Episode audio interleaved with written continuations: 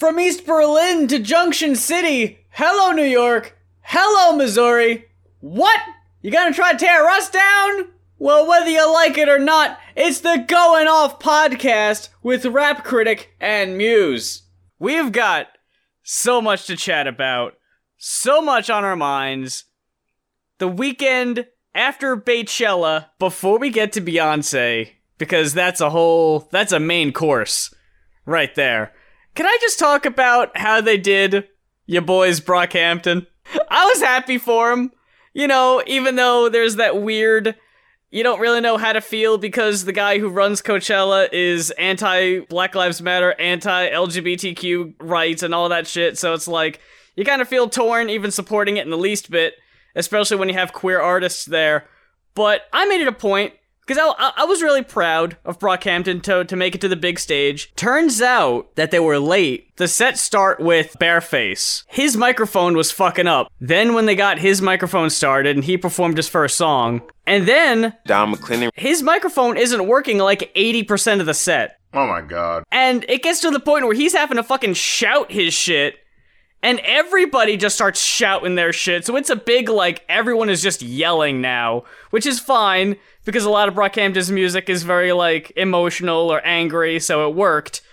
But like at one part of the show, the fucking camera feed just cuts to like an empty stage with people just walking around it on their cell phones. You still hear Brockhampton, but you're not seeing them for like a solid minute. I felt bad for him, and I saw Kevin Abstract was going on Twitter, and he said he was sad with the performance, and it's like, man, that sucks because, like I said, it's like an anti-queer thing, and for you to even be there is kind of like iffy, and you put yourself out there, and then for it to not go right is kind of a slap in the face. But then you got Amine, who, I guess because he's a smaller name, I can't find his set anywhere online, but you can see this one clip from Caroline. I almost started the show with that. Killer! If you ain't black, don't say it, nigga. Boy, you like 98 degrees and I'm 300, nigga. Keep your feet running. and I heard a lot of, I heard a lot of voices. And when I looked into the crowd, I didn't see a lot of black faces, is all I'm saying. When he said that on NPR in the Tiny Desk concert, there's like I don't know how many people attend that because it's like in the studios. So there's probably like maybe 30 people at the most, and it's probably mixed uh, racially. There's a reason on the album he said, White girls love me like my first name Coachella. and for him to say that shit and just stop the show, like the music stops. Yeah, like and he like looks dead into the crowd, just like oh if you ain't God. black, don't say it. He's like he's looking around for folks to say it. He's like, I right. fucking dare you. That's incredible to like specifically know that people are going to say it, and then like set it up so that you fuck them over. Like that is using an opportunity. You know what I'm saying? In a way that like like so many artists wish they could do. You know what I mean? Like, oh man, I wish I could catch my audience off guard, you know? But then we got to get to what everybody is talking about, and I mean every fucking body. Goddamn Beyonce headlining almost 2 hours of just non-stop 100% pure black excellence up on that stage. Dude. From top to bottom. For at least the first 45 minutes, I was just like entranced. You got the chicks wearing the yellow, just, you know, representing the lemonade, at the same time representing, you know, the gold. You know what I'm saying? You got, look, bro, I wanted to go to Beyonce U, bro. I wanted to go to BU. Enlist. After I saw that stuff. Yo! When she came out with the bugaboos! the bugaboos! And she was like, trash. It's like, oh, they're not entertaining me enough. I was like, yo! Oh my god, that fucking part. It's in the middle of, uh, was it Sorry? Yeah. And, and it's to the point where it's, uh, suck on my balls, I've had enough. She stops the song, and the bugaboos come out, and she's just like, make me laugh. and they just do this little dancing, and she's, and she's like, ladies, Are we laughing? And the audience is like, No! Are we entertained? oh shit!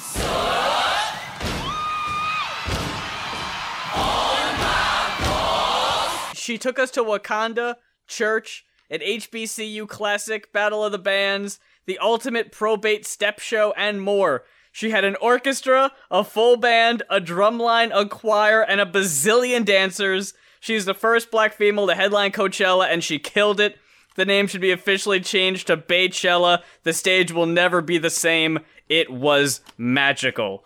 And that's just putting it lightly. She did everything. There was a part where she, she was she was singing a little opera in there. I was like, what the fuck? The only thing that I would say is that it did go on for a while, and eventually, you know, if you're gonna cover all, because like she started off with Lemonade, you know, the big hits. You know what I'm saying? So I'm with her. But when she started going into the all night sort of stuff, you know, that was when I kind of got out of it. Like I could still appreciate the performance, definitely. But it was just like, the musicality just isn't the same. And, and the, the orchestra definitely helped that. Like the or, yo, she had a fucking musical tapestry. I don't even think people knew what was going on. Like the fact that the beginning was like basically like humble. Like this, yo, they need to sell this as an album. Straight up and down. Yeah. Like the musical collage that she was doing. Someone needs to actually like mix it and put it on like a CD and sell that shit. Because oh my god, if you could understand like all the little st- the little slick stuff she was putting in there as like homages to you know uh uh uh to that New Orleans bounce to hip hop to, to you know what I'm saying? Just everything that makes her her. It was just so fresh. And then like you heard like if you listen, you just like literally she must have gotten some sort of classical music composer to write this sort of thing.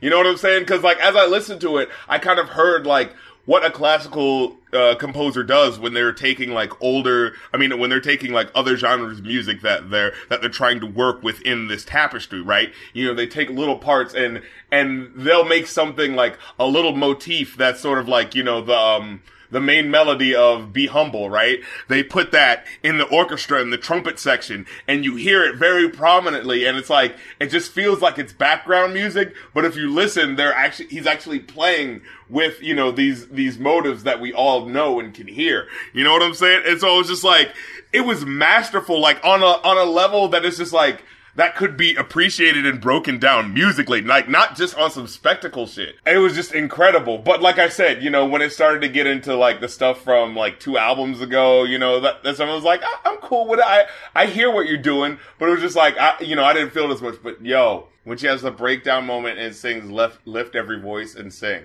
it just brought it all together in a way that like, man, I don't know what to tell y'all we got to talk about Kendrick.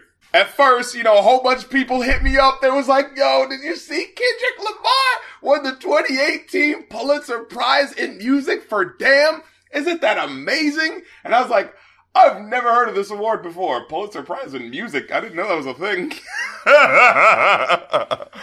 I decided to look up you know, the, the, the winners of the Pulitzer Prize, because I was thinking to myself, like, man, I, I've never heard of the Pulitzer Prize music, you know, like, who, who else has won? Because, you know, it's like, is this like a big deal? And what, what I had found is people were saying, like, you know, like, they haven't really given this award to anyone who, like, wasn't working in, like, classical or jazz music. Oh, yeah, last year's, the person who won was, like, for an opera? And a couple years uh, before that was an oratorio. This, the music industry in general is honestly on some bullshit, especially when it comes to classical music and things like that, right? Because a lot of people's a lot of people's way into a structured world of music is through classical music, right? Like, well, I'll, I'll give you my per, my story personally, right?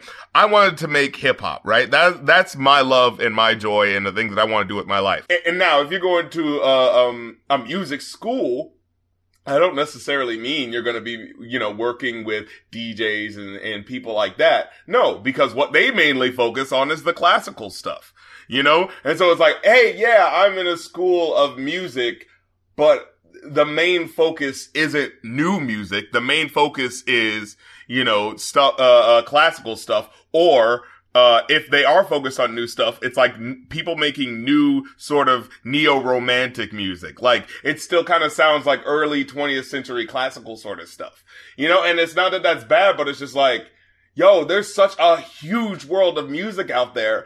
And we really do a disservice by in America only focusing on, you know, the, the European stuff, you know, Germany and France and stuff like that.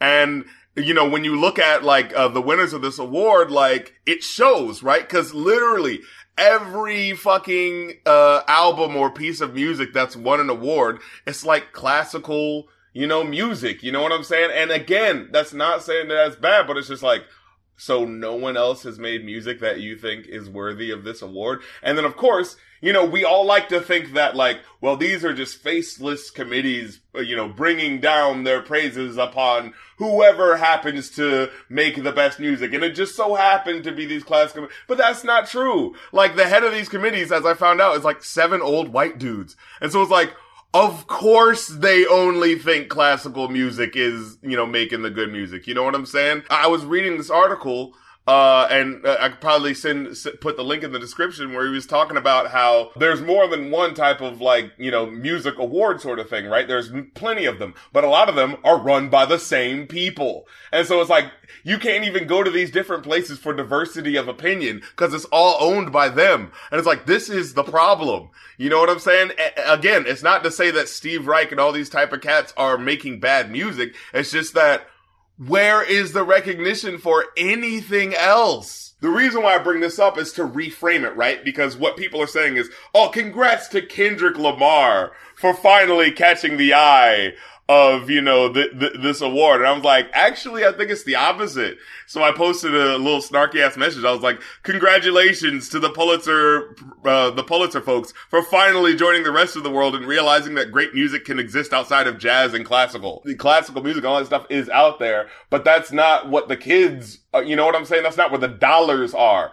Opera opera represents maybe like three percent of the buying market currently. Oh yeah, if even yeah. But what sucks is that when it comes to being a, a young musician in this world, you know, like if you want to go through the proper channels to learn and how to be a good musician, a lot of what you have to go through is those classical old boy channels. But if you're a poor musician who ain't got no goddamn money, you know, it just feels like, wow, maybe the world of music isn't for me because it feels like it takes so much money to do, you know? And so it's like, like you either have two venues. You can go through the classical world where you have to spend all this money and do all this shit, or you can do it yourself, but there, there's no, you know, a guarantee of connections that way, especially if you live in a smaller city. Like, hey, maybe if you live in, you know, New York, maybe you don't need the classical music routes because you can just go downtown and you'll see the music scene is popping.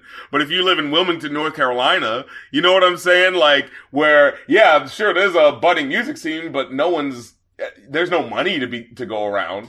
No one's paying attention to it. Exactly. Yeah. That's a lot harder. So, you know, a lot of people, especially younger artists, they feel like, well, I need to go through the classical music route. And, and maybe on the way, you know, people can help me out where I can, you know, do more modern stuff, but that, that's never a guarantee because all the teachers and all this people, the whole environment is about do classical music. You know what I'm saying? Because that's the most important. That's the real respected genre.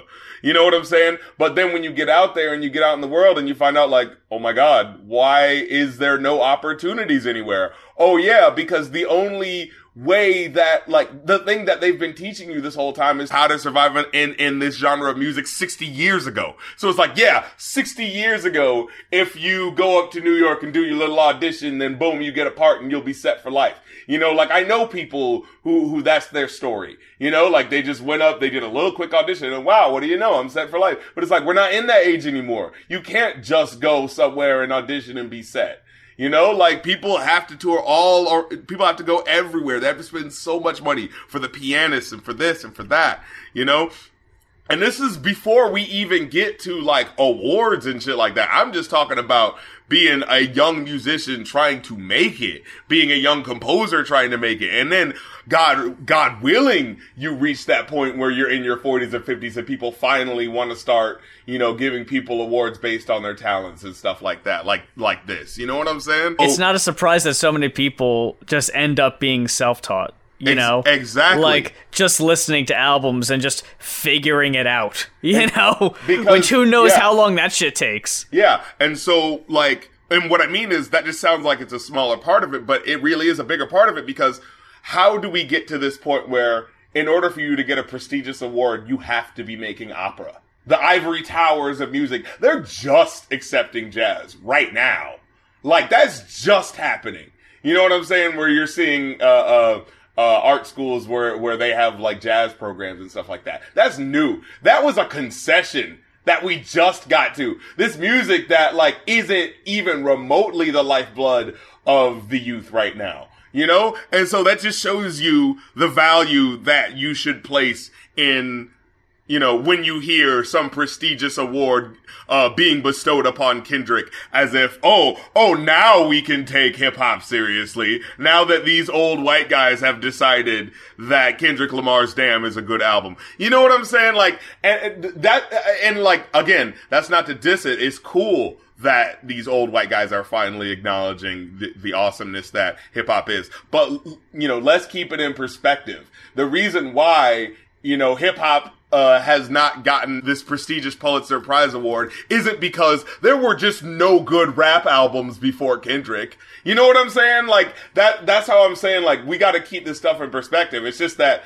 these old guys who have a lot of money, who have never really had to think outside of their genre, so of course, you know, whatever they like is what music is. You know what I'm saying? Finally, they, someone, uh, someone's grandkid, you know, uh, uh, got them to peek outside of their ivory tower and was like, yo, hey, that guy's actually making some good, what about this old chap? You know what I'm saying? I was just gonna ask you what you thought Damn was the the one to break that glass ceiling. Well, I, like I really, again, you know, there, there's a saying within black culture: we have to work twice as hard to get half as far.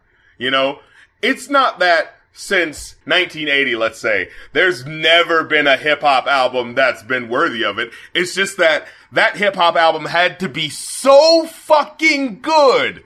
That they couldn't deny it. Cause To Pimp a Butterfly didn't win. No, no, no. He had to have That's so what I'm asking, much- yeah. Yeah, exactly. He had to have so much behind him. You know what I'm saying? That they couldn't, they didn't have a choice but to finally acknowledge a hip hop album. Angel's Bone, I'm sure it's a fantastic opera.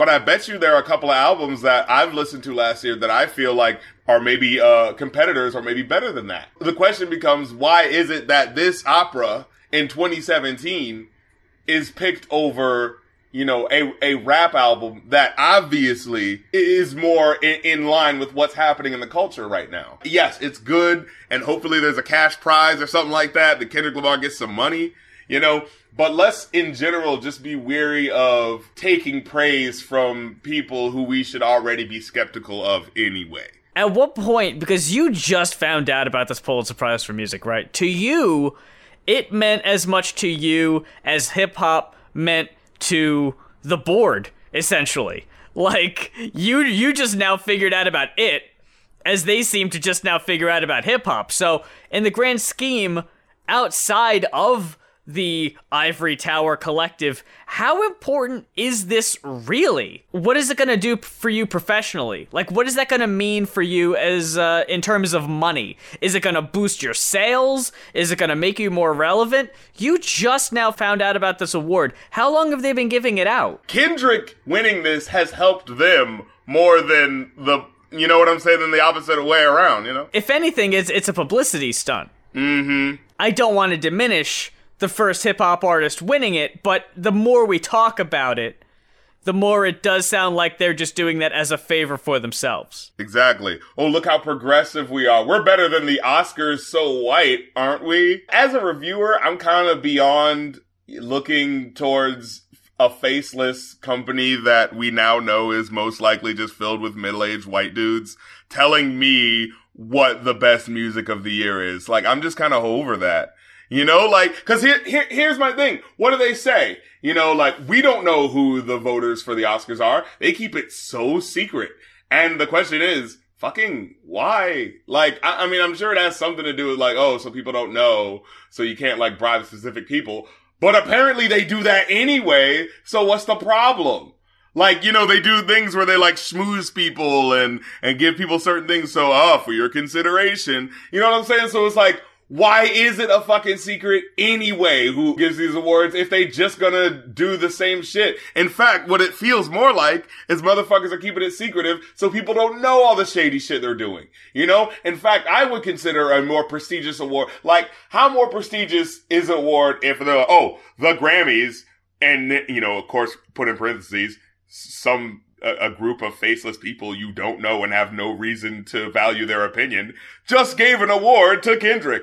Or would you be more like, yo, the Grammys, which is composed of like veterans of certain genres. You know, in hip hop, the person giving the award will be, you know, DJ Kool Herc, Missy Elliott. You know what I'm saying? Like people who have done things within the genre where it's like, if that person gives an award to a new person, that's like a passing of the torch. You know, like it means something, like it would mean something to me if DJ Kool Herc gave Kendrick Lamar an award. There was that one award, I forget if it was the Grammys or the Oscars because who can fucking tell the difference anymore.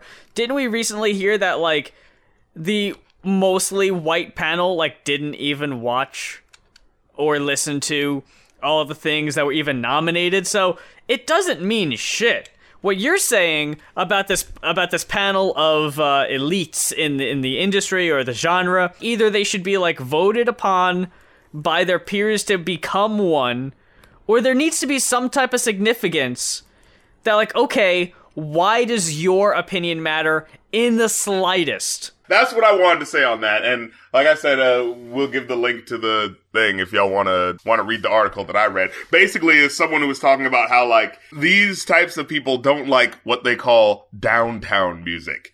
You know, they're into uptown music, which is like, if that don't sound like the hundred years removed, sanitized version of saying black people, then I don't know what is. Last week we reviewed Invasion of Privacy by Cardi B. We didn't really get to talk about it too much, but a few weeks back, well, actually, I think it was when Motorsport first came out, I'd commented on how it was so great that we had Cardi and Nicki on the same track, and it just seemed like there was no beef at all, and it was great to see these two working together and to finally have two women rappers at the top of the heap. Since then, uh, some people have tried to, I guess, highlight a few details that might allude to there being a beef. You see, like the fact that we have to do all this fucking detective work, like, oh, what did they mean when they said that? Uh, what did that really mean when it's, it's like, you guys want a beef.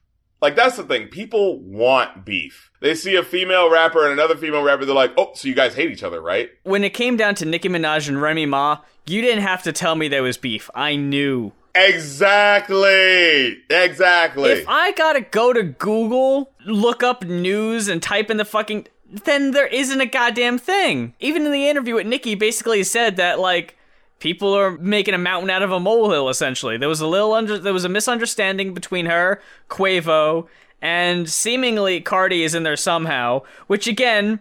It's such a fucking mystery to me that I don't even know where she comes into the story. But it really just seems like there was a miscommunication about the motorsport verse they talked it out and everything's cool now. We're lashing on to that and saying, "Oh, oh, uh, motorsport beef. So what happened? Who recorded what verse first? And oh, are they dissing him by saying this? Is he, is she dissing her by saying this? And it's just like we're acting like motorsport was the first time people started saying there was beef. People been saying that ever since she came out, and it was just like, oh wow, uh, female rapper on a single. What does Nicki Minaj think? You know what I'm saying? Like, yeah, because she's the authority. Nicki Minaj texted Takeoff to say, hey people are saying that there's beef.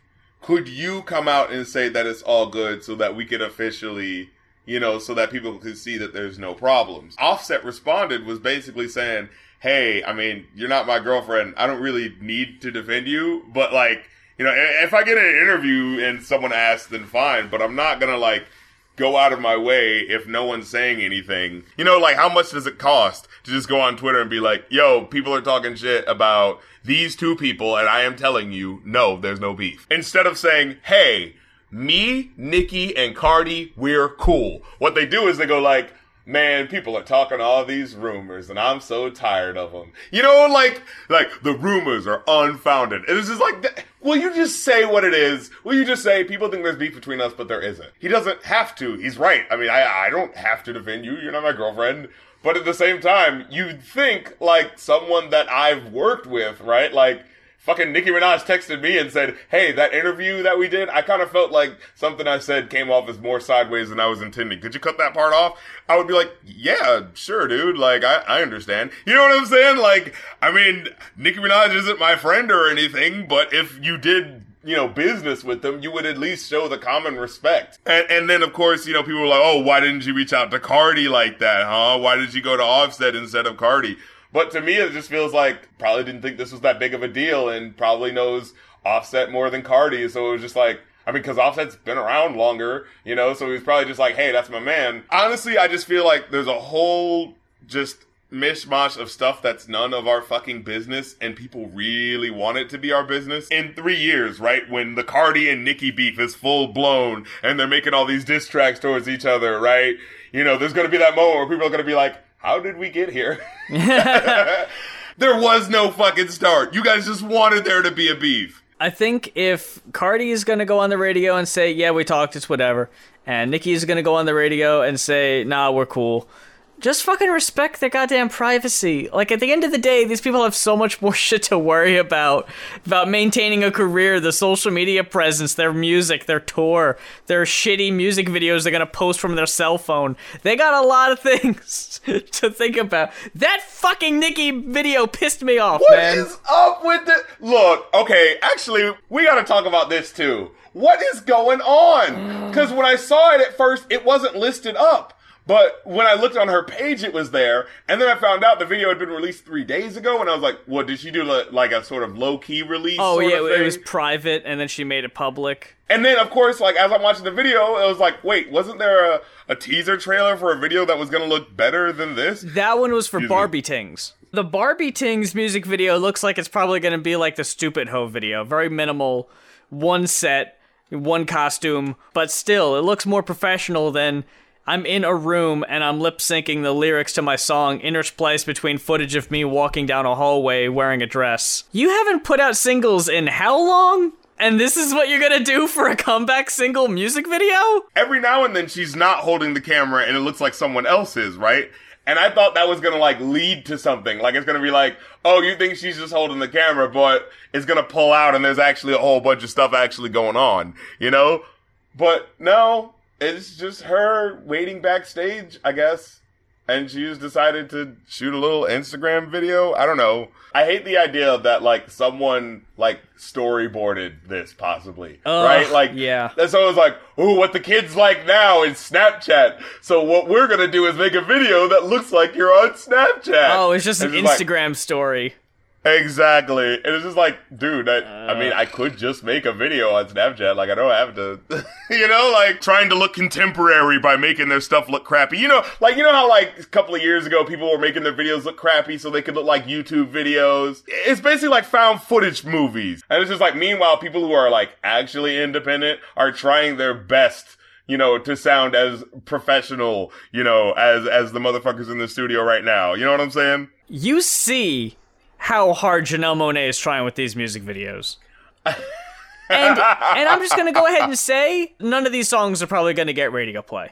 None of them. That's also my thing. I was just like, what's up with the beats of these songs? They're kind of tinny and like 10 years ago, like dun dun dun type of beats. You know what I'm saying? Like, Again, not trying to compare, but that fucking Cardi album beat the fucking pants off both of these Nicki singles. I mean, the better song was uh, uh the Barbie things, of course. Even then, it feels kind of un- incomplete. They both kind of sound like freestyles. Like she had a couple of fire lines, and she was like, "Yo, I'm gonna try to make a whole rap out of these couple of lines." Right. Am I missing something? Because I really don't know why it's called Chun Li. What I don't get is that she's making it a point to go, oh, you're trying to make me sound like the bad guy. And she's doing the fucking, the Scarface thing. Yeah, But yeah. You're trying to Which- make me sound like the bad guy, Chun Li. D- does she think Chun Li was the bad guy in Street Fighter and not M. Bison? Yeah, I I, I don't understand. The final she's saying- boss, Chun Li.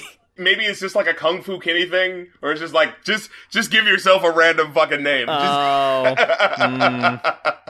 Man, yo, they're learning from P Diddy and Lil Wayne. They're just like, here's how you rebrand yourself. It's Snoop Dogg, as a matter of fact. Yep. Here's how you rebrand yourself. Every now and then, just call yourself something different. Like, Nicki Minaj is Chun Li now. Like, fuck it. Even though, like, on the other song, it sounds like she's trying to go back to the Barbie thing. It seems like she's trying to do the Barbie thing, but this song has nothing to do with the Barbie, like, style. right. You know what I mean? Like, it's not like she's saying anything that's actually, you know, metaphors that kind of like, oh, you think it's plastic, but it's actually this. Like, there's Ah. nothing. All she's doing is just throwing the word Barbie in front of things. Which in itself was a dated thing. Like if she just randomly started calling herself, was it Roman Zolanski again? Like, she's trying to go back to her roots. You know, like, oh, remember when I pulled out the Barbie? Yeah, the Barbie's back. And it's just like, well, you being a Barbie wasn't even that much of an iconic statement for me anyway. You know, it always seemed kind of problematic. Why would a woman in 2017 who's trying to be a feminist icon Yeah. call themselves a Barbie, which is literally a toy that was playing into the expectations of women from the 50s. You know what I'm saying? Like, I feel you on the sense of like, hey, Barbie did a whole bunch of jobs. You know, she, she did all these things. She was a, like, you could at least come at it from that angle, but that doesn't seem to be the angle that she's coming at because she's never says like, oh yeah, I'm Barbie in space, bitch. I'm Barbie Chun Li, bitch. I'm Barbie. Th-. No, it's always like, I'm a Barbie because I have the Malibu Barbie mansion, because I have the Malibu, you know, because I have the pink car. There's no like, let me tell you about the Barbie mentality because what it is is you think that we're just pretty girls, but we're actually doing all this other shit behind us. You know what I'm saying? Like, I've never gotten that from it. What I've gotten from it is, hey, Barbie was a popular toy when I was a kid. So when I rap, I'm gonna call myself Barbie and not even in any way deal with the implications or like the ideas that come along with that. The only thing, like, it really just feels like the only thing, reason I chose that be- is because pink. Like, you know, it's like Barbie, pink, female rapper. Well, you know what drives me nuts? And this is just a little aside. Like, I get it, you know, whatever, Wayne, you're still affiliated or whatever. But I remember pointing this out back on my beautiful dark twisted fantasy.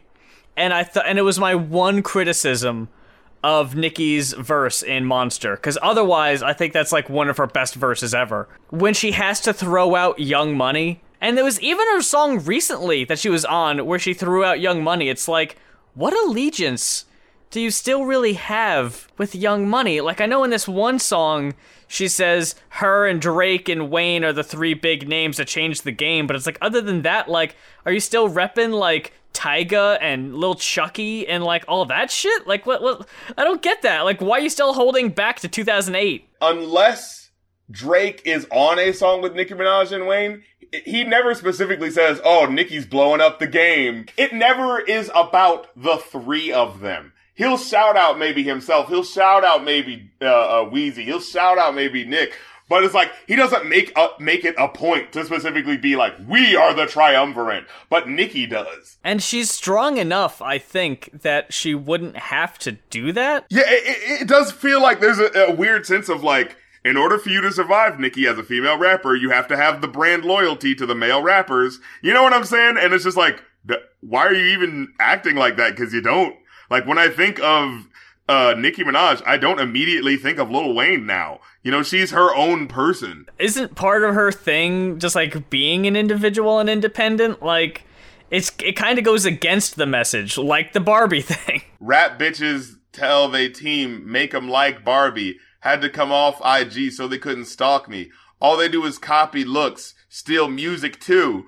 Want to see what bitches do when they lose the blue print. I mean, the pink print.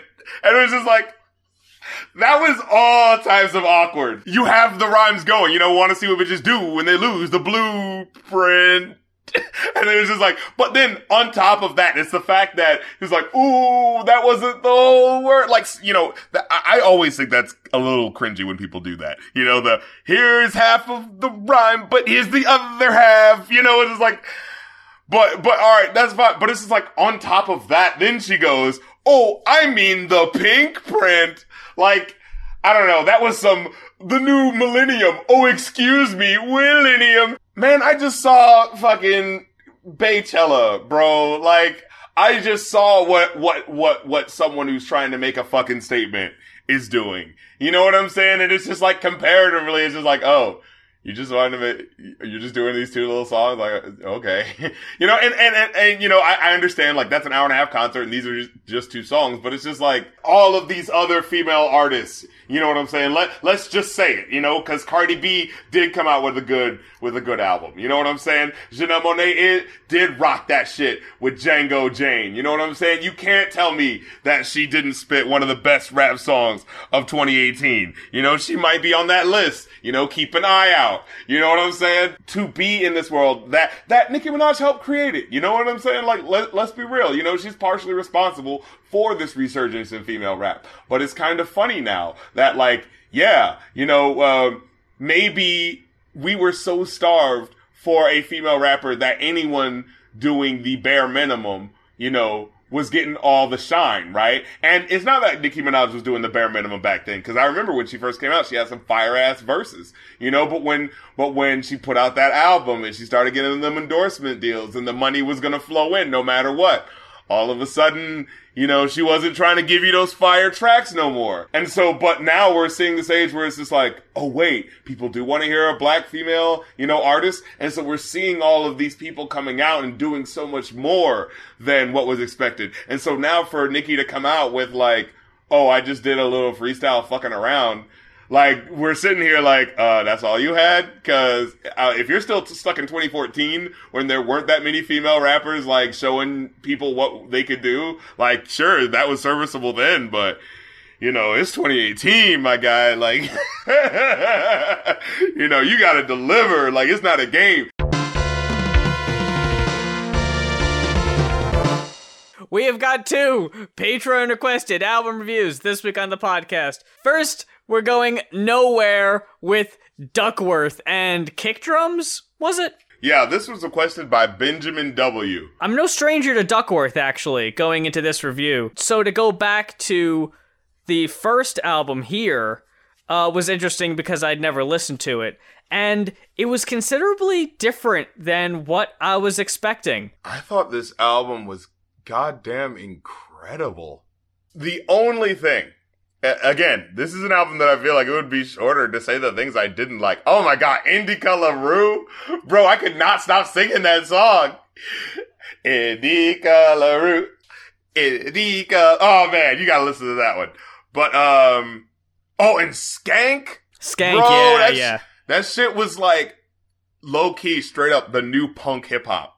Like, listen to that shit and tell me that doesn't sound like like pop punk from the early 2000s, but for hip hop, you know? I knew Skank would resonate with you specifically because of the uh, ska kick you've been on. that, that, you would be able to relate. Woo.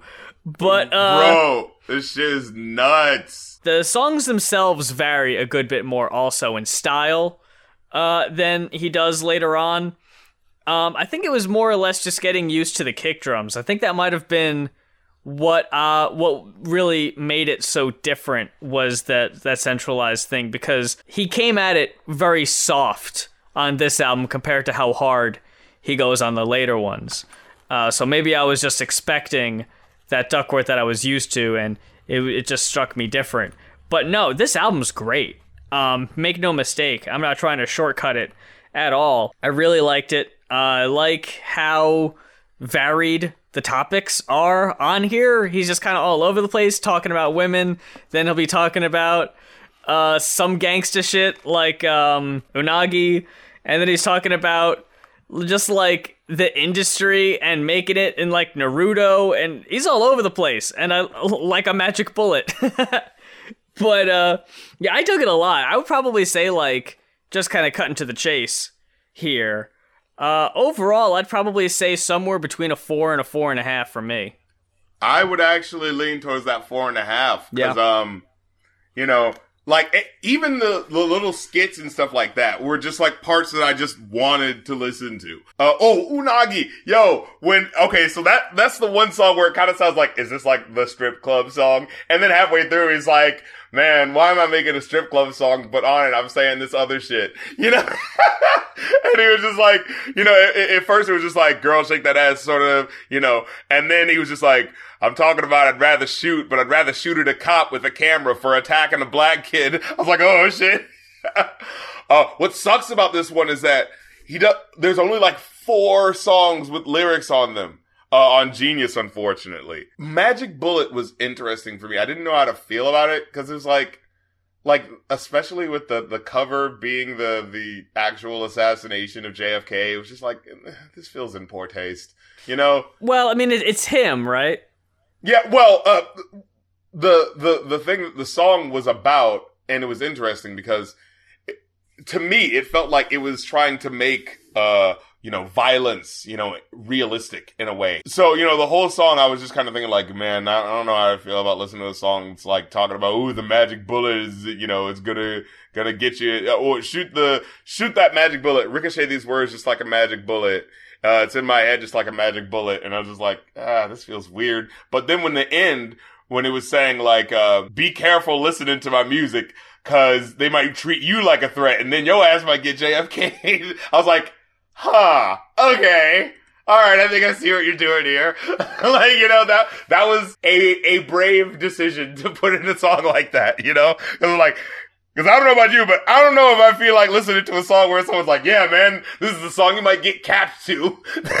I do gotta say the the the clever wordplay of bouncing around my head like a magic bullet because of how like mysterious that was like damn that's really good like i never would have thought about that shit It's like, God damn it, that's dark and macabre, but I see what you did there. yeah like yeah it, it's it's dark and violent but it's it's smart and witty at the same time The oh oh, you know what it is? I did not like the outro. Um Oh, where, okay. where the dude, that bass was so fucking loud. Like I'm trying to hear what he's saying. I'm just like like I specifically wanted to stop the album, you know, I mean it's at the end, but so it Mm. doesn't really matter, but it was just like I want to hear what you're saying, but fuck man, I'm to get a headache, you know? but other than that, uh, oh, and, and Psycho. yeah we gotta talk about psycho that that's oh that's the one that's been stuck in my head Where it's like, I love this girl, but she's going to kill me. it's just like, man, that is a hard situation. What you gonna do yep. Um, but it's just like, hey, you know, what do they tell you, man? Be be careful. Be careful who you put your dick in, bro. Mm-hmm. That's not a joke. Tech N9ne should have been told your ass with Psycho Bitch, bro. It's not a game out here. Uh, Don't play around with these women's hearts, bro. You know, I do wish they would have done more with again, you know, because you got to look at it as, as the as the big picture here. You have the intro, you're talking about going to nowhere, you got a song called Nowhere, you talk about nowhere, you mention it a few times. Doesn't really feel like they explore that enough. Yeah, not one Courage the Cowardly Dog reference? Really? Oh, hmm. Yeah, Sky Blue He should have been on this album. Uh-huh.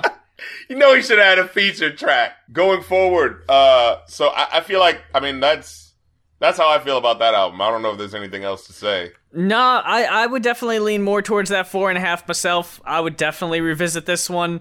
And I'm just gonna say as an aside, people, check out all of Duckwrth stuff, because it's all great. But uh, going into our second review, we got Kurupt.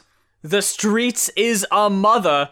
Requested by Royce A. Murray. Thank you very much. And I'm going to say it right here. If you have an album that you would like to request for us to review on the podcast, check out either of our Patreon pages. That's patreon.com slash rapcritic or patreon.com slash muse. Check the pages for details. Kurupt. Gangsta West Coast hip hop from 1999. And it shows. Way back Machine. Yeah. I was trying to think about the landscape because 1999, I'm 11 or 12, depending on the month. Yeah, you know, Wu Tang uh, uh, came out with their uh, double LP, I believe, the year Yeah. before. Uh huh. You know, Bone Thugs and Harmony. Ah, okay. Yeah. Uh, You're you're gonna have to fill in the the empty the the uh, the pieces for me because to me, 1999 hip hop, my frame of reference was like Eminem. That's about it. Yeah. Will Smith, look at you. I don't know what the hell was going on at that time, but here you got Snoop Dogg in his No Limit days. which is an unfortunate time. Uh, I think it's really funny that you know I, I'm just listening to Snoop Dogg's gospel album in Oh. 2018. Mm. By the way, it's it's fire. It is Oh, yeah? flames. Yes, it is awesome. And I'm just like, wow. You know, I find it really interesting because you know I've I've been recently been really getting back into my faith. You know, Right, And so yeah. I was like. What bigger sign is there? it's a Snoop Dogg gospel album. Hey, rap critic, getting back into religion, trying to figure out whether or not you should really get into it. Snoop Dogg just released a gospel album. so going from that Yeah. to to listening to this album on which Snoop Dogg has a verse or two, Yeah, he he pops up a few times, yeah. it's just like, huh, wow. Like if you had gone back and told no limit Snoop Dogg that in like 18 years he's gonna be like in the length that it takes to raise your son, you're going to create a gospel album. it is like, man, the world is man, this world, bro. But anyway, let's get back to your boy, uh, Kurupt. Uh, so 1999 Hmm. we got we got Kurupt with his album. You know, gangster rap isn't really like at the top top, but it's not going anywhere. Uh, you got Right. you got DMX. He sort of revived it after uh, Tupac and Biggie, uh, you know, died in '96 and '97. Mhm. So he kind of revived it in '98. You had like Big L kind of coming onto the scene, Big Pun, you know. And so it's like it's it's a good day to be a lyrical rapper. It's a good day, you know. The the gangster rap stuff. mm, Maybe you save that. Maybe don't make that the lead single, right? Maybe you that that's the album cut. You know, that's kind of where we are in hip hop. Although with Kurupt, especially since we're on the West Coast, you know, gangster rap. I- I mean, gangster rap was hip hop. Like that didn't go nowhere. Right. you know. Yeah. So now we have that type of flavor. We got Ice Cube. We got, you know, uh, uh, Kurupt Snoop Dogg, uh, uh, Daz, you know, those type of cats sort of blowing up the scene. And then I don't know what to tell you, but I was not impressed. I don't know if impressed is really the word or what ex- or if is What even the context. Yeah, Yeah, exactly. Like, I don't think he was trying to impress. It's the most average sounding gangster rap album I think you could ever come across. Like if you just need, hey, what does a West Coast rap album sound like? Uh, it sounds about like this. You know? I think it serves the purpose it was trying to to achieve. I myself, uh, again, wasn't impressed. Um, I found myself enjoying it though, for what it was. You know, again, putting it into into perspective of when I first looked this up on uh, on Spotify before I looked it up on Wikipedia, and uh, it gives you the uh, remastered re-release date of 2012. Oh fuck, this is 99. For a second there, I thought someone was producing an album that sounded like the 90s in 2012. Yeah, because I was about to be like, huh, all right. yeah, like if, if it was like a stylized thing, like a throwback, but if you don't got that going for you, and it is just 99, then you gotta take those stylized points away. So I think we it's- got your boy uh, on on one track. Like just to give you an example of like you know gangster rap. Just because you were a gangster rapper doesn't mean you weren't lyrical, right? Right. But but a lot of rappers they just throw big words together. Try this on for size. We astronomical, phenomenal, magical, mathematical. Taking your firstborn as collateral. I mean that that last line was you know okay, but it's like what is this? What is this? Astronomical, phenomenal, magical, mathematical. What is that? What is all of that? That's just adjectives being thrown in for the sake of adjectives being thrown in. You don't think you're fucking mathematical? What the fuck is that? Yo, my dude actually said lyrical miracle on one of these tracks. Ooh. He actually said lyrical miracle, and I'm gonna fucking find it. Did some siren alarm go off in your head when that fucking popped up? It was on the first track.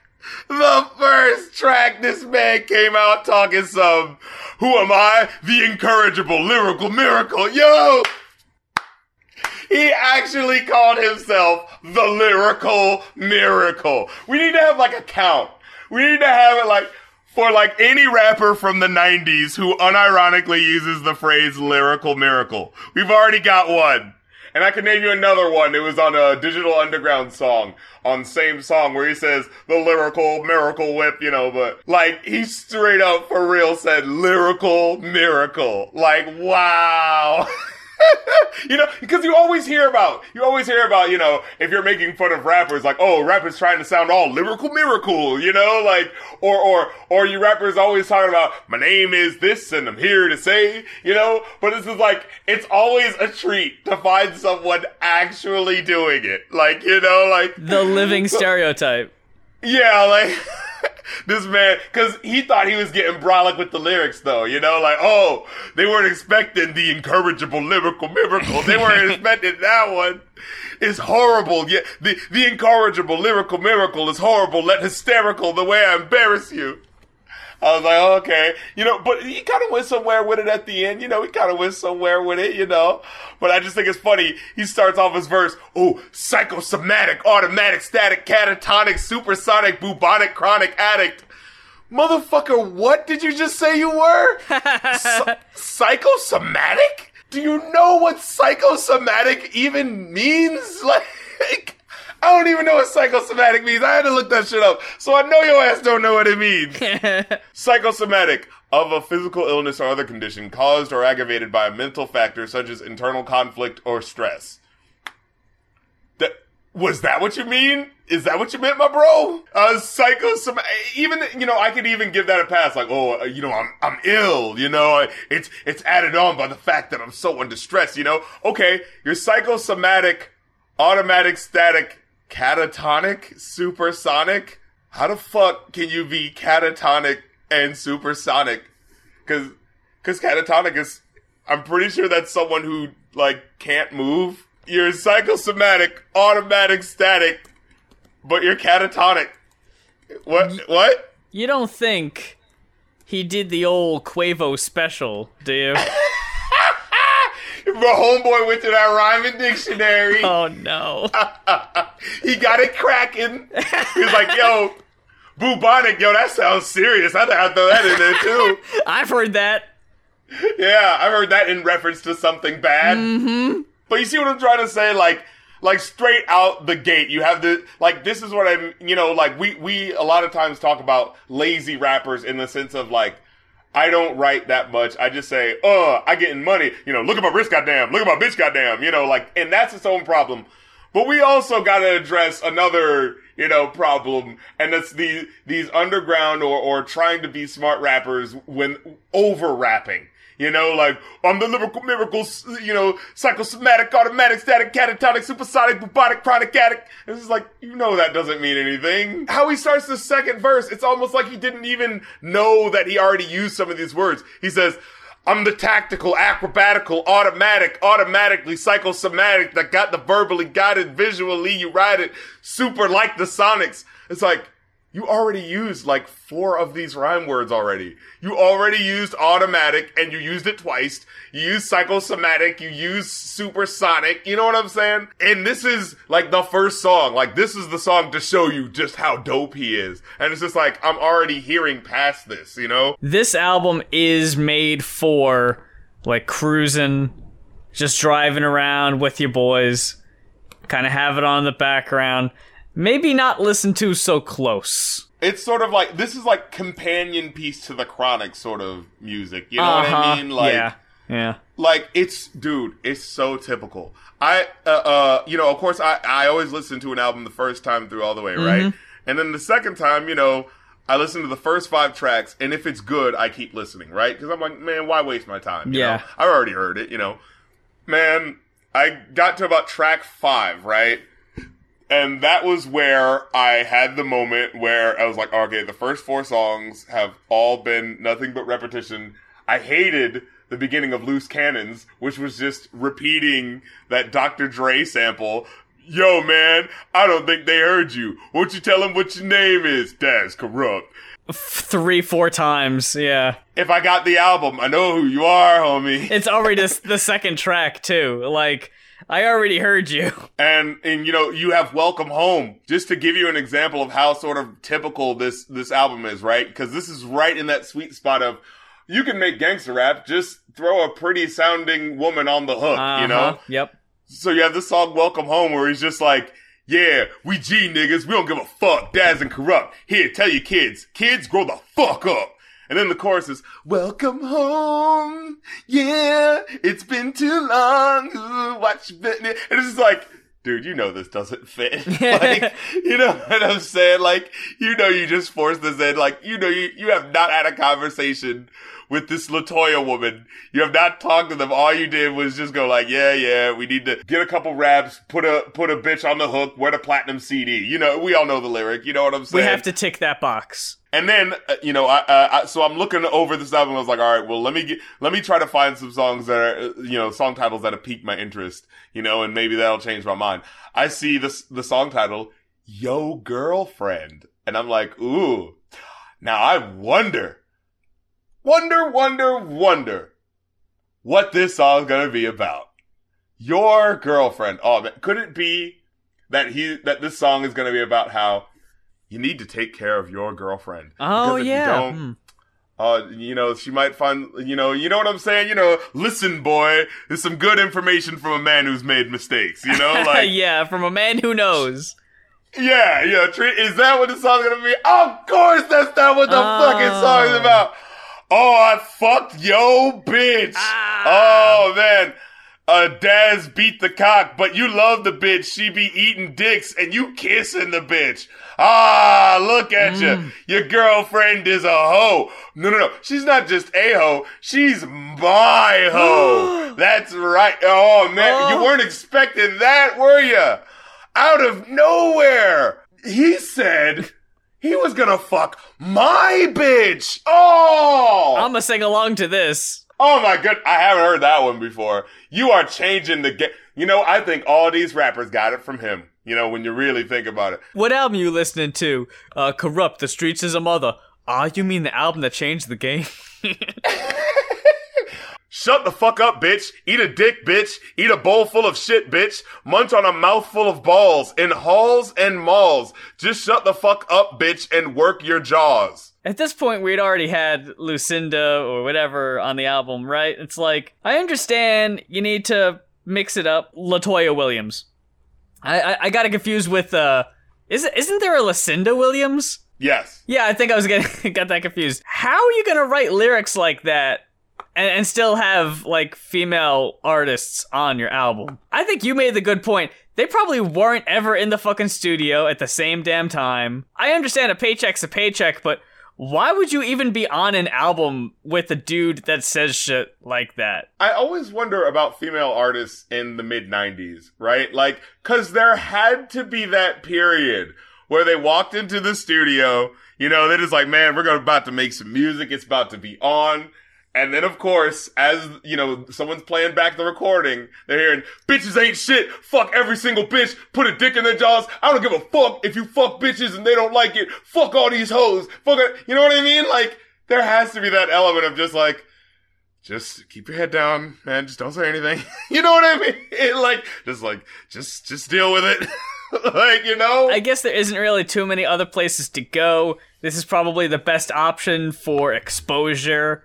Getting on an album Yeah. like this, more people are gonna hear you, and maybe if you have an album coming out soon on the record label, then people are gonna want it. But like, people who listen to this album aren't gonna check out a Latoya Williams album. You know, it's like they probably aren't gonna have much of a crossover audience anyway. yeah. So just kind of defeats the purpose. But yeah, I just picture the same thing of like her walking into the studio and he's like laying down the tracks and as eat a eat a bowl of shit, bitch. Work it. Oh hey Latoya, Bob, eat your. oh yeah, I'm, I'm I'm just finishing the master on this. Just have a seat. We'll get with you in a second. Eat a bowl of shit, bitch. Uh-huh. Hmm. You really have to separate the art from the artist, you know, when you think about it. like, what is it? Like, what is the conversation? I gotta know. Like, is it just that awkward moment where, like, they just hear the song and they just sit there and, like, the rapper who just recorded it, you know, he gets out of the studio, turns the corner, sees that there's a woman there sitting there listening to exactly what he just said, and he has to, like, you know, check his phone or something, or just like act like you know, just like, not make eye contact. Yeah. Is there is there embarrassment there? Is is she in on it? Like, is she just totally cool with it? That's a possibility. Yeah. Yeah, she's like, oh man, fuck these hoes. Yeah, you know. Yeah, it is right after it. We have Hoes, a housewife. yeah, yeah. And it's just like, guys, we get it. Women are not to be trusted. You know, I think we had skipped it, but talking earlier about like, you know, classical and all that, you gotta mention the track Trilogy, where it has that one classical sample repeating throughout the entire album because, you know, you need your classical song sample. oh yeah, because Xzibit, he did the uh, paparazzi joint, so you know you gotta have that in there. You there. gotta you know? tick that box. There's a lot Mm. of just crossing them off. Crossing off the Yeah. tropes. You gotta get them all. Oh, even the old school throwback cut they had on here with KRS One, Oh, fucking. That was. That was unfortunate. The worst song on the album. Oh, Man, God. KRS One is not helping out with his legacy right now. I understand it was freestyled, but come on, son. 98% of 90s KRS1 you could just skip right the fuck over. Isn't that like the first album like 9091 with the fucking 13 and good and all that shit where it's like I don't need any of oh, this. Oh yeah. Or, or no, the, like like the first one. uh, Well, no. That's early '90s. That's early '90s. Yeah, though. and then you got the fucking uh, ding dong song. It's like I don't need any of this. oh yeah, fucking shit. and oh, oh, we got to talk about calling out names Oh yeah. officially. Mm. So I feel like this is literally the only reason this album was made. Mm. Uh, I'm gonna hazard it on a guess because it's like I know they weren't expecting, you know, "Welcome Home" to be the big hit single. Like that's the best they could have done for this, but it wasn't gonna pop like that. Right. So I honestly feel like the main reason why this this got the push that it ended up getting to the point that it did was because here we have a song that literally called out rappers' names mm-hmm.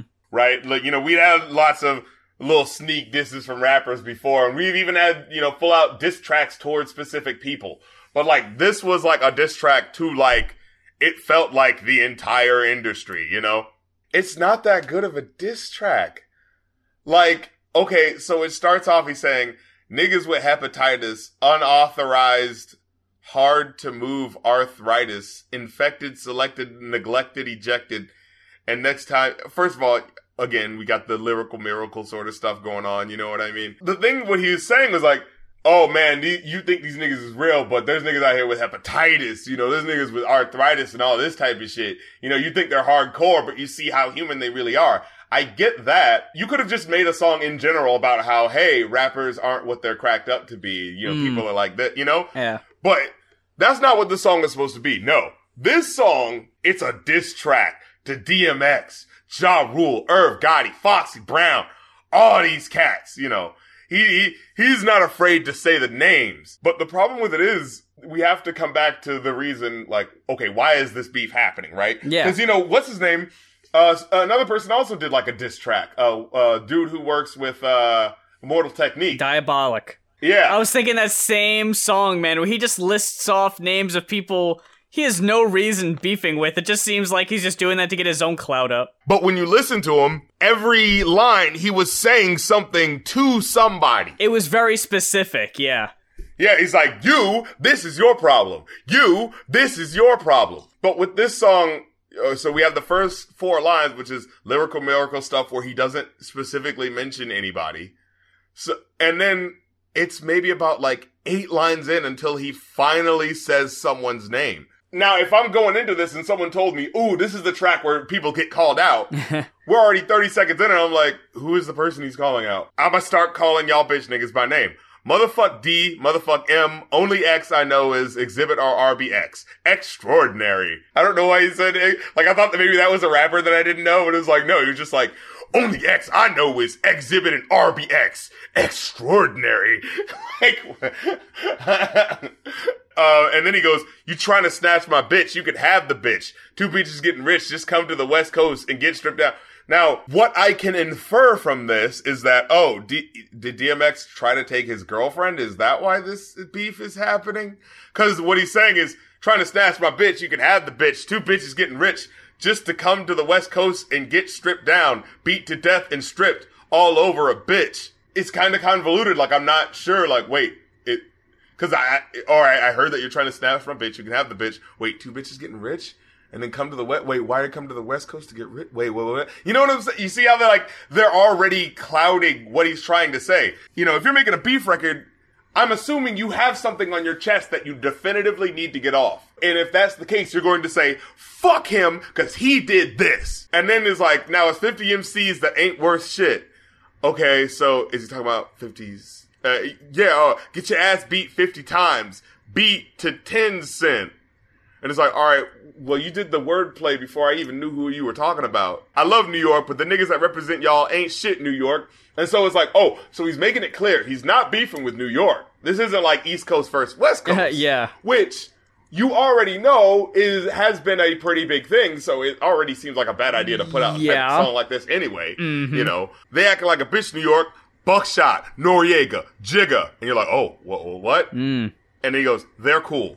I'm like, oh, uh, all right. And then Canibus, Wu Tang, they're cool. Like, oh, but it's like, okay, so far the only person I've definitively heard that you don't like is DMX and maybe 50 Cent. Uh huh. And then you just name like five people that you're cool with. So this already doesn't work as a diss song. Like Def Jam, the entire Def Jam is cool, and the entire Def Squad is cool, but fuck Ja Rule. And it's like, well then just well then just say fuck Ja Rule. Then why are you trying to like you know if this is supposed to be like, uh, I'm making this diss song. Like what are you? Why are you covering your bases? Like, I thought you're angry. Like, say the angry shit. And maybe at the end you can be like, now I'm cool with all these dudes, but the, my point is fuck that. You know what I mean? Like, get the anger out so it gets people's ears, right? And then like, and then at the end you'd be like, all right, now let me clarify. This is who I'm talking about. And don't get, don't try to get it confused. But it's just like, this already kind of shoots it, shoots itself in the foot because I'm already not with the energy. You know what I'm trying to say? It almost ends up looking like you're afraid that these people are gonna take offense. So you're wanting to like preemptively be like, well, hey, I don't want beef with these people. Just, just letting you know, uh, I'm going with you guys. It's, it's this person over here, this fucker. I don't like.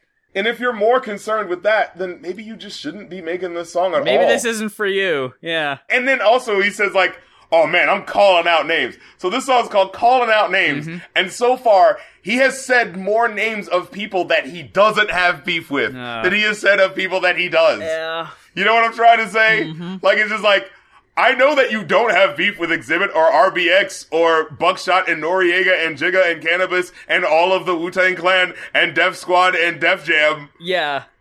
But you kind of have a problem with Ja Rule for reasons that you don't want to say. I don't know why this beef is happening right now. Only thing I have to go off is the information that you told me. And if all you're telling me is that Irv Gotti tried to sign my friend, what does that matter? Someone tried to give you a business opportunity? Or was there shade with it? Were they trying to diss you by saying like, "Oh, y'all ain't get money, so you should sign with us"? Ah, like, is hmm. that what it is? Because if you're not saying it, if you're not giving us the detail that helps us fill out and be like, oh, that's why we should be on your side. What it just sounds like is someone tried to sign you and you got angry about that for some reason. No, someone tried to sign your friend and you got angry about that for some reason. Now, if it didn't say your name, then this ain't for you. But if you try to speak, then I'll peel this paint for you. So he's basically saying, like, this is just a weird, like, this is a guy who's really in his head, right? He knows why he's angry at all of these people. Yeah. It, to him, this is all completely justified. You know, oh man, if you don't know what's going on, then shut the fuck up. But it's just like, but you released a song for public consumption. yeah. So, w- w- we have to know why you're doing this. And if you don't have a reason, then it just feels like you're just lashing out at people for no reason, Mhm. honestly. Yeah. Like, wh- what does he say? He says, I-, I cause brain tumors thinking of a thought to think, letting off calibers till the chamber needs to be changed. That didn't even rhyme. Like, but I cause brain tumors thinking of a thought to think. That that could be one of the dumbest lines I've ever heard. That uh, again, it's not as cool as what he thinks it sounds like. No. Like he thought that was like, oh man, I cause brain tumors because I be working so hard. But honestly, that sounds like someone who's just like, it's so hard for me to come up with ideas. I, I- I got a brain tumor before I came up with an actual thought. Anyway, yeah, overall for this album, I would give it a maybe a generous two. I'm gonna give it the three. Really? Yeah. I think it it was enjoyable enough that it held my attention. Um, but it's just average. It's painfully average. But Yeah. I think the songs do enough that it it just passes. So yeah. I'm not gonna listen to it again though. Like Yeah, I'm pos- I'm very possibly not listening to any of these songs again. They all contain the same sort of lyrical miracle stuff. They all contain that same mentality of late 90s rappers, which is homophobic, you know, sexist to the nth degree because they think no one's listening. You know what I'm saying? Like, oh, it's only guys listening to this anyway. No one cares, you know. And then, of course, we got to talk about Welcome Home, where you had that lyric, dipping and hitting switches. I'm a hop. Don't do shit but hop. Pancake. Let the four drop. Nigga hop. Stop. Pull out your pistol and then pop. Hit him two times till he drop. When I hop. Like, how many times, like, is this the Easter Bunny? Why is this man hopping so much? he's hopping mad, dude. Tell him why you hopping mad, bro. Uh, that about wraps it up for this week's episode of the Going Off podcast. Thank you very much for checking us out as usual. But if this is your first time checking us out and you liked what you heard, check out all of our old episodes on SoundCloud and iTunes. Just search Going Off Podcast as G O I N apostrophe off podcast. Follow us on Twitter, subscribe to us on YouTube, check us out on Patreon if you have an album that you would like to request. And until next time, for the Going Off podcast, I'm Muse. and I'm the rap critic, and we're calling out names Mm. for all these punk motherfucking rappers today who are not spitting that real shit. Here we go. Yeah. Uh, not Kendrick though. Um, not J. Cole, you know, Mm-mm, cause he's kind of cool. Uh, Duckwrth? not, no, no, they, they had a pretty good album. Not oh, yeah, that's right. B, cause, uh, no. you know, the, the album was kind of okay. no. Um, mhm, um, uh, not, I, you know, I wouldn't even say Migos, cause I feel like they're, uh, you know, I feel like they, they can come, you know, with it every now and then when they want to. You know, Maybe, it, it maybe. happens. uh, uh, Amine, no. Brockhampton, No, no. no, no, No. Um, Um, they're all cool. They're all cool. They're good. They're Danny good. Brown, you know. you're cool. Um, Yeah, yeah, alright, he's Jay-Z? alright. you're cool. Uh, um, yeah, he he did a uh, uh, Lil Yachty. oh, Oh boy, Lil, you better look out, Lil Yachty. Lil Boat. we called out. Yeah, we called out your name. oh, Ooh boy. Oh. We're not afraid. The bad boys of podcast taking down the entire industry. One- Anyone who's spitting some whack shit, as long as it's Lil Yachty. Oh, Lil Yachty, we got your number, Lil Boat. About to sink your ass. Oh! Oh, fuck! Iceberg full of head on your ass. Oh, shit! Man, the lifeboats, bitch.